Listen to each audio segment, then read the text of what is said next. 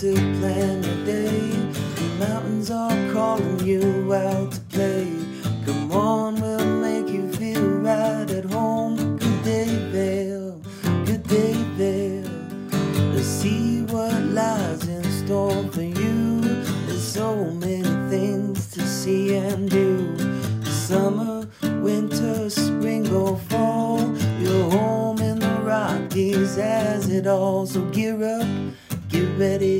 plan your day.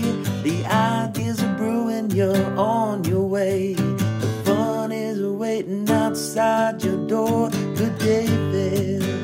Good day, Vail. Welcome to Good Day Vail. I'm Ceci Zak, and today's episode is around thought provoking opportunities within our community. We are so blessed in the Vail Valley to have so many different types of community events and intellectual opportunities, but this one, in my mind, really sticks out as being the leader in the Valley. It's the Vail Symposium. And it is an organization that helps us think globally, interact locally, have thought provoking conversations, and intellectually stimulate everyone that we know. So, with that, stay tuned. We'll be right back with James Kenly, the new executive director, as well as Dale Mosier, the chairman of the board of the Vail Symposium. Stay tuned. Good day, Vail. Good day, Vail. Good day, Vail. Good day, Vail. Hi, and welcome back to Good Day Vail. I am Ceci Zak, and I am thrilled today to have Dale Mosier, who is the chairman of Vail Symposium, as well as James Kenly, who has just been named the executive director. So, gentlemen, thank you so much for joining us today. Well, thank you for having us here. We're delighted to be here. So, before we get into global education, um, and I'll touch base on that a little bit more, um, just tell us a little bit about yourselves. How long have you been here? Why do you stay here? And what do you do here full time? Dale, why don't you go first? Okay.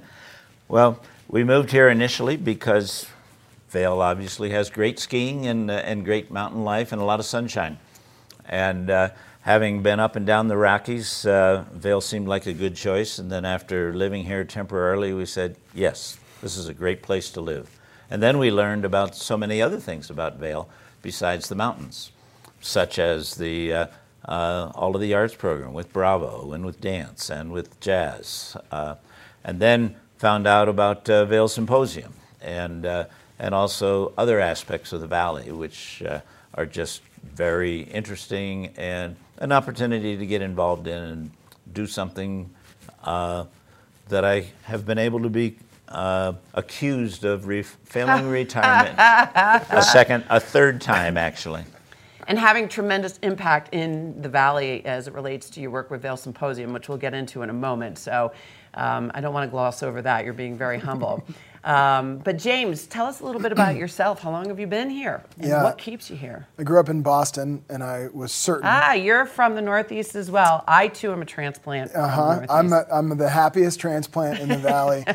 uh, I married a Colorado girl, and she won, and I'm just uh, incredibly thrilled about it. We first came up in 2009, did a couple years, and like so many uh, of us, we ended up uh, not sticking the landing the first time around. We moved to Denver. Uh, both my kids were born down there, and we had a moment at the dinner table, both of us, where we felt really compelled that if it was possible to raise our kids in this incredible community, we had to try. So we moved back up in 2016, and we were both fortunate to find dream jobs. Uh, I landed in the nonprofit world, um, and my wife uh, is an educator and found a, a teaching job. Um, I started at Vail Jazz. Um, and worked there through the 25th anniversary, really getting to celebrate our community and getting to know the cultural fabric. Um, spent the last couple of years at Walking Mountain Science Center, um, getting to know another kind of part of the valley, another unique resource in this community. And um, now I'm really honored that uh, Dale and the board have brought me in to take the helm here at the Vail Symposium. Sounds like you're the perfect person for the job.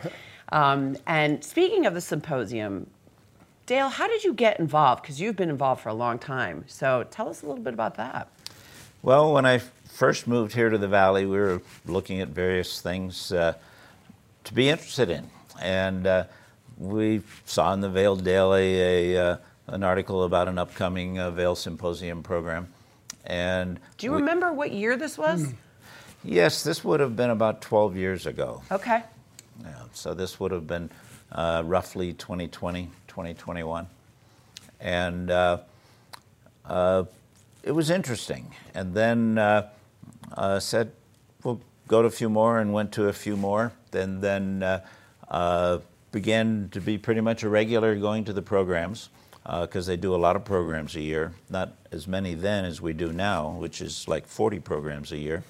But and then the uh, executive director at the time said, "Hmm, we've seen you around a lot. You ask interesting questions. Why don't you get involved uh, on our programming committee?" And and then the uh, after the first meeting, I became uh, chairperson of the programming committee. And as I recall, when we were preparing, you had mentioned that was in 2016, No, that would have been like 2020, 2021. uh, 20. Um, okay, or, Uh, or excuse me. 2014, because I remember because you became Right. chairman of the board 2016. Yeah, I got my dates wrong. Yeah, because I moved here in 2010. So Okay. it would have been like 2012. Um, and, and obviously, you did a phenomenal bang up job of programming because I asked you to be the chairman, and you've been there since 2016. So, um, with a lot of ups and downs that we'll talk about, but man, Well, 2016 is when I became chairman. right, right. Yeah. So now, James, when you and I were talking, preparing for this, um, you have a real passion for nonprofit. Tell the viewers a little bit about that. I mean, because it takes a really special person to just say, I am going to dedicate my life and my passions to nonprofit. So, why? I, I guess I'm really lucky. I, I've, um, you know, the, the adage, if you love what you're doing, you never work a day in your life. That's very much been my career. Um, and I've, I've been in a lot of different uh, sectors and industries, but I've always been able to do things that I love. And really feeling connected to our community is uh, a top priority for me as an individual and for our family. Um, it's part of why we wanted to raise our kids here uh, because this really is a unique community, and part of the reason it's unique is the nonprofit, um, the, the collection of nonprofits that are here. Dale mentioned a few on the cultural and arts side, and um, we, we see them on the services side. And, and so it's not just the organizations and their brands, but it's the community that support them and that uh, engage with them. And it, it really is a sticky part of life in the Vail Valley. Um, Well, and when we were talking, you had also mentioned that what you love about the community um, of nonprofits here in the Valley is that the whole is greater than the sum of the parts, which really has a tremendous impact in, in the final outcomes of what all of these nonprofits are looking to do in the Valley. yeah, it, it would be easy to fall into a competitive spirit um, when you have so many Yeah. nonprofits and so many dollars that need to be raised and so many programs happening every night. Um, I, I really love that we're a cooperative spirit in, in, in our valley. We, we work together. Um, you know, again- And that's and that's a message that I really want to communicate to our viewers is that you mentioned you're you're non-competitive and you're all looking to create, you know, similar outcomes. So let's get into the nuts and bolts of Vail Symposium and the philosophy behind educating the community. Tell us about that, Dale. Well, Why is it so important? It's so important because, first of all, there are so many very highly educated, very successful people here in the Valley, and they are looking for uh, enlightenment in many different arenas.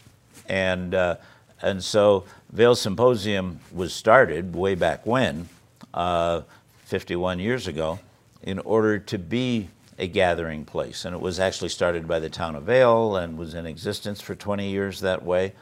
But then it uh, went off on its own.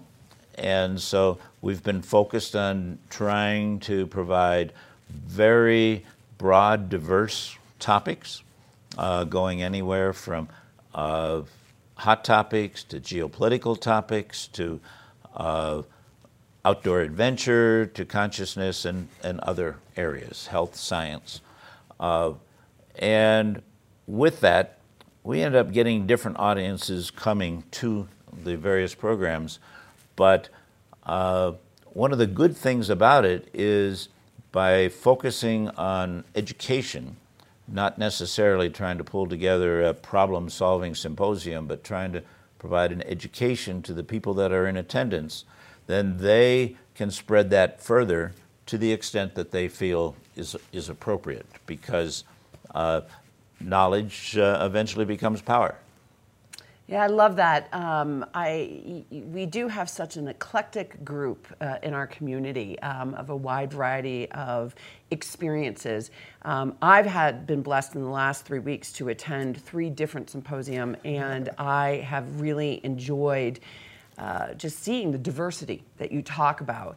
Um, and you know, I, I, should say that there is a difference, and we'll get into it in the next section about symposia versus educational events and what have you. Um, but just a quick note about how this is different than Aspen Institute, because you had mm-hmm. mentioned that the Institute develops policy, but yet the symposia delivers educational events. Just a brief comment on that?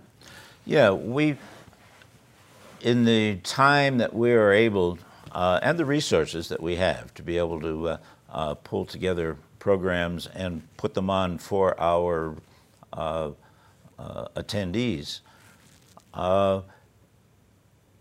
It's much more realistic to be able to provide information, very good information, data based information, or thought provoking information.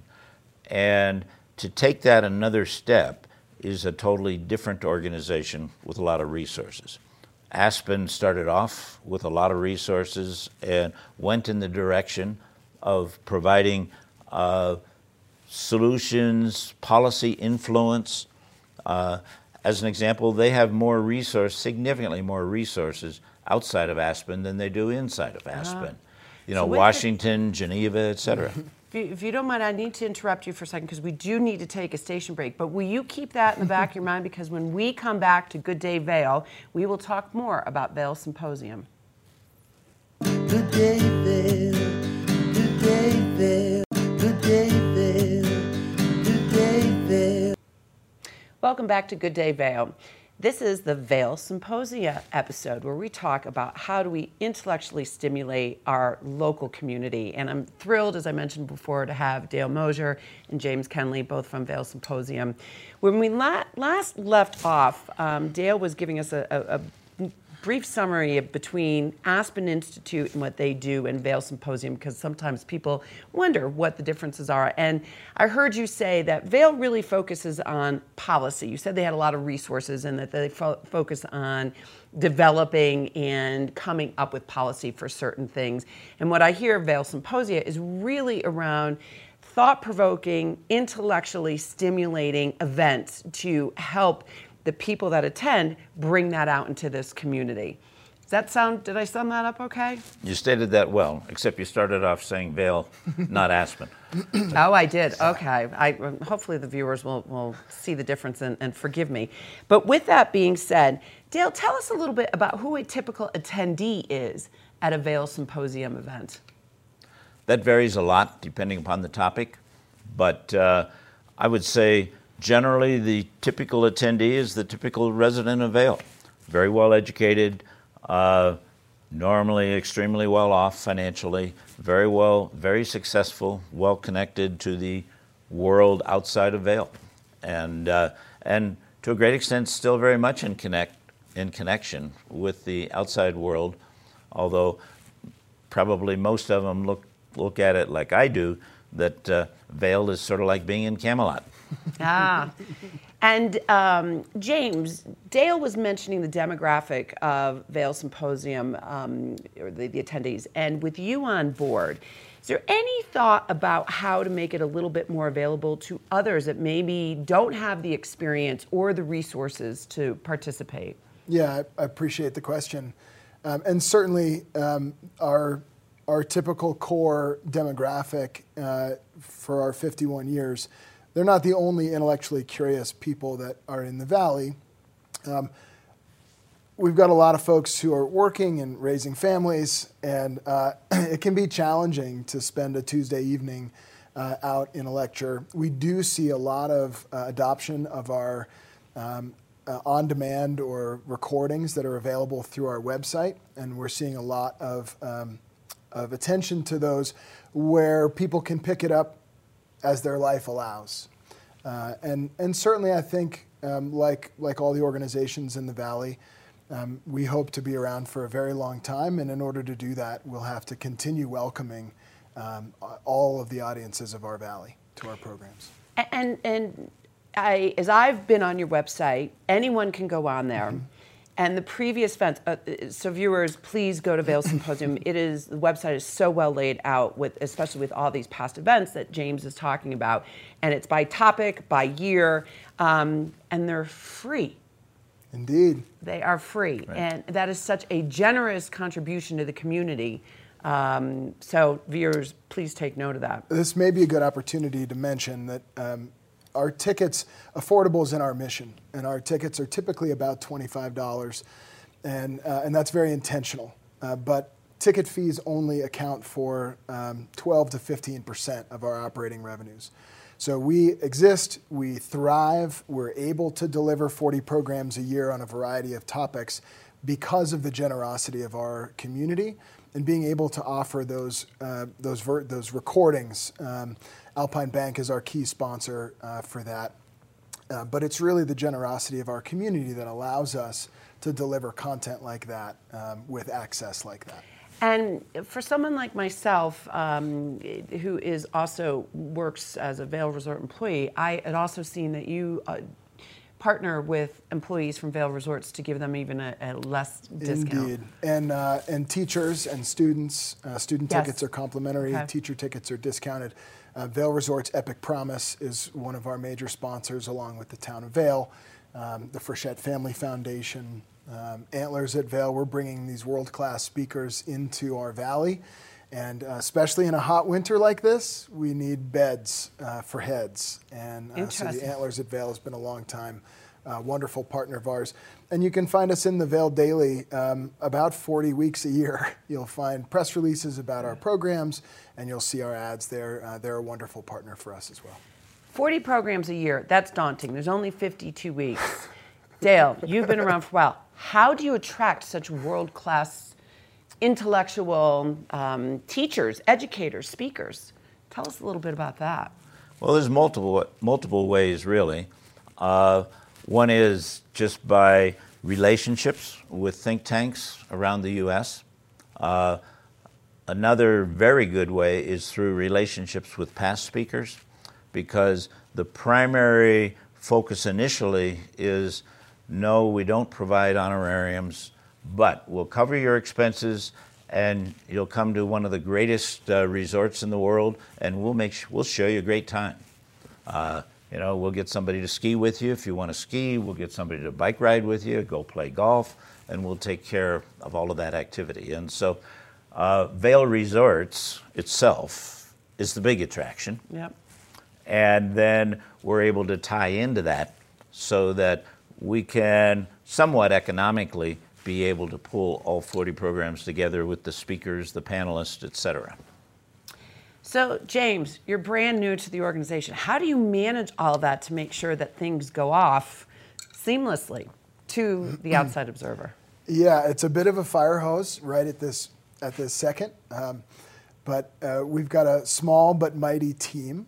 We've got a really wonderful board. Um, Dale's our board chair, providing excellent leadership to a, um, a working board, an active board that really does care about our mission and our community um, a programming committee that supports um, programming decisions and uh, helps follow up with um, kind of network connections to make sure that we're getting the highest quality people and that the experience of coming to Vail is um, kind of appropriately painted for, for them. Um, so there we, we have a village that makes this thing work, um, but it is a lot of spreadsheet time uh, when, when we're in season, tracking a lot of logistics.